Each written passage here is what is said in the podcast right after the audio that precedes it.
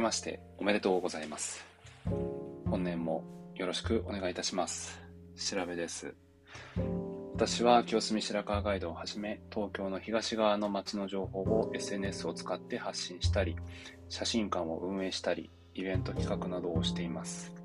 この番組では清澄白河周辺のおすすめスポットや新しいお店イベント情報好きなものこと現在取り組んでいるプロジェクトなどの話をお届けします本日1月7日午後7時50分を回ったところです皆様、2023年始まって1週間経ちますが、いかがお過ごしでしょうか？昨日金曜日の夜、まあ、本来放送予定だったんですが、なかなか勤め先の仕事が大変なことになっておりまして、えー、今日の放送となりました。まずはオープニングのお話ですけれども、年末年始、皆様は何をされてましたでしょうか？私は、もう大晦日、まあ、例年通り紅白を最初から最後まで見て、で、行く年来る年で年を越し、元旦は早速富岡八幡宮、えー、初詣行ってきました。もう鳥の外まで、まあ、行列にはなっていたんですが、まあ、サクサク進んだので、10分、まあ、20分ぐらいでの参拝できました。もう途中にですね、と富岡一丁目の焼き鳥アポロさんが、あのまあ、出張販売でコーヒーとか出されてて、まあ、そこの、と汁粉あ、違う違う、白、白玉ココアとかですね、まあ、ホットジンジャーとか売られていらっしゃって、あの、まあ、待っている間にそれ買って飲んだりしていました。でですね、えっとまあ、そこからその日は、まあ、半日ぐらいパトロールだったんですが、えっと、深川不動堂ですね。こちらも、あこちらは参拝はしていませんが、めちゃくちゃ並んでいて、あの深川公園にいや、何メーターぐらいあったのかわかんないですけども、あの、行列ができていました。なんか何かで見たんですが、とコロナ前の、あの、まあ、勢いというか、賑やかさが戻ってきてるっていうことみたいです。で、えー、まあ、その不動堂は、あの、横目に、えー、北上して、で、えー、まあ、もろもろ寄って、最後は深川新名宮ですね。森下一丁目新名宮に行って、まあ、初詣もう一回したという感じです。皆様も行かれましたでしょうか？前回ご紹介したんですが、あの深川、えー、七福神ですね、は、の本日まで、1月7日までご開帳だったんですが、その富岡八幡宮、そして、えー、深川新名宮、両方ともその七福神の神様、えー、お二方いらっしゃるんですけれど、そちらの行列もなかなかすごかったです。いや、どんどん賑やかになってきたというか、あの、戻ってきたのも嬉しいですし、今年は、と、本祭りですね。富岡八幡宮本祭りが開催されると思いますので、ますます盛り上がっていくのではないでしょうか。それでは、第46回目の清澄白河実験室放送部よろしくお願いいたします。とまあ、さっきオープニングでも少し触れましたが、まあ、パトロール、その八幡様と、えっと、福川神明様の間は何をしていたかというと、あの清澄通りをずっと北上してました。で、えっと、海辺橋をあの渡る、まあ、コースだったんですけど、えっと、あの毎年、毎年か、まあ、私も一昨年も多分その道を通ったと思うんですけど、えっと、深川2丁目に、あの、仕立て屋さんがあって、えそれが、あの、エアーズバーガーさんの手前なんですけど、ビースクエアドさんの、ま、真向かいというか、で、まあ、その、仕立て屋さんの、あの、ショーウィンドウに、この時期だけ飾られているものがあるので、ご興味ある方はぜひ見てみてください。あの、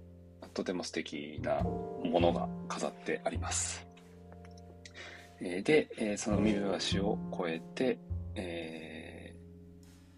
ー、すぐそこですね、その海辺橋のたもとに、あの、伊勢屋さん、え和菓子の伊勢屋さんがあります。そこの伊勢屋さん、元旦だったんですけど、開いていて、で、あの、焼き団子、えみたらし団子ですね、をいただいたんですが、いや、もう本当に美味しいので、ぜひ食べていただきたいです。あの、まあ、人によっては、その、不動堂、その門前仲町の不動堂の参道の入り口にあるとこにもまあ伊勢屋さんあるんですけど、そちらよりも平野店の、えー、焼き団子の方が美味しいという方もいます。まあ、食べ比べてみてもいいと思います。ぜひ、えー、召し上がってください。で、その焼き団子の後に、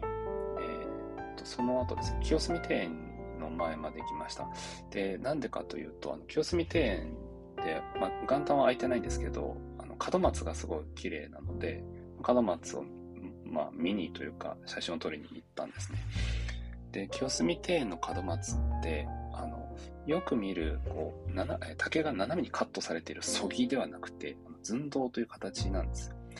で、その門松ってその 2, パ2パターンとか2種類あって、そぎっていうのと寸胴ってあるんですけど、そぎっていうのはそのよく見るあのカットされてるやつですね。えっと、斜めにカットされてるやつです。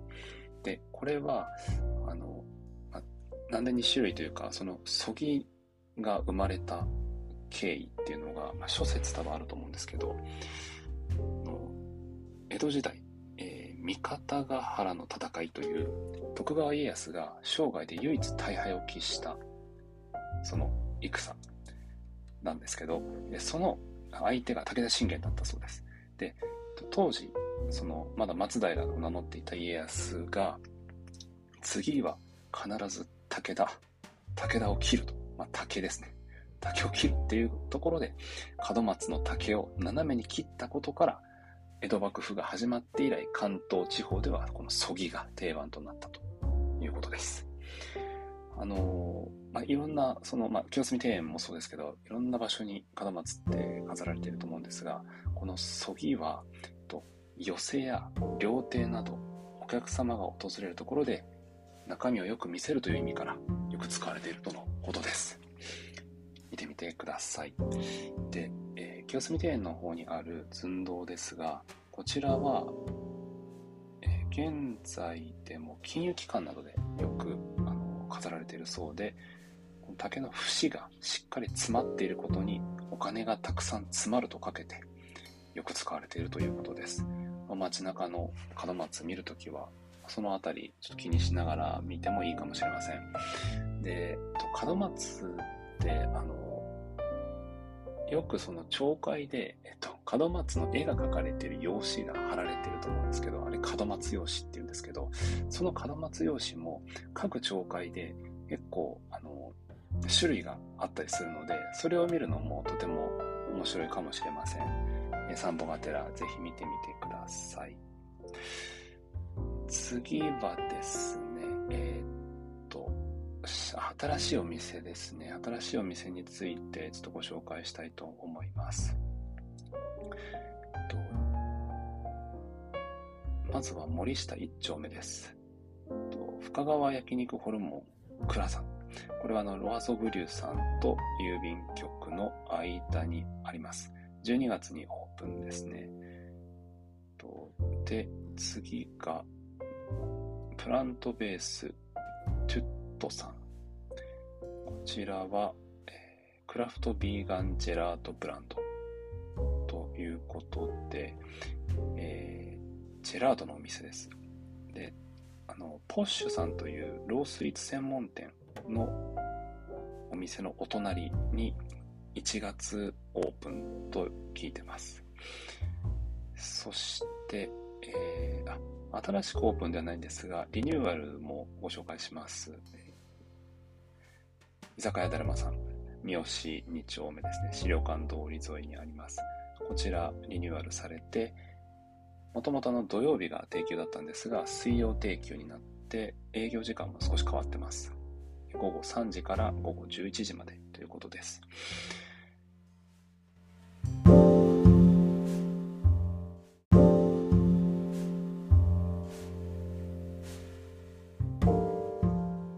次は、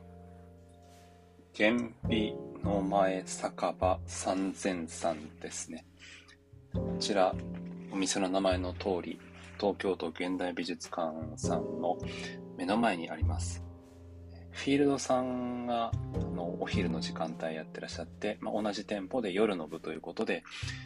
原美の前酒場三千さんという名前に変わって営業されているとところです。こちらはですね、あの先ほどご紹介した、えー、トゥットさん同様、インスタグラムがあります。あで、原美の前酒場三千さんはツイッターもありますので、詳細はこちらをご覧いただければと思います。続いて、えー、ザ・リトル・シングスさん。こちらはですね、原美の前酒場三千さんの裏ぐらいですかね。えー、三好三丁目にあります。1月13日から夜のみプレオープン。で、16日から、え、平日は朝からのモーニングと夕方からのカフェバーの2部制と。で、土日祝は午前10時から、え、夜の12時まで営業されているということです。昨年のですね、クリスマスの期間に、プレプレオープンぐらいの営業されていらっしゃったんですが、その時に一度伺いました。えー、グランドオープンも楽しみです。インスタグラムとツイッターがございます。そして最後ですね。このお店は、とまさにこの初詣のパトロールの間に行ったところなんですが、三好一丁目、えー、もともと黄色いジュースさんが入っていたお店です。えそこが今度クレープ屋さんになります。メルシーさんですね。こちらも1月中ぐらいにオープンなんじゃないかなと思います。インスタグラムございますので、えこちらご覧になっていただければと思います。え昨年、え年末、そしてま1月、えニューオープン、リニューアルオープン、たくさんございますので、興味のある方は、公式、えー、SNS などご覧になって、行ってみてください。以上、進展情報でした。そして今日はもう一つ、えー、お話です。と、まあ、大相撲ですね。私が大好きな大相撲、明日1月8日、1月場所が始まります。開催場所としては両国国技館です。清澄2丁目、清澄3丁目、この2つの町の中に、えっと、大竹部屋、高田川部屋、そして錣山部屋と3つ相撲部屋があります。昨年の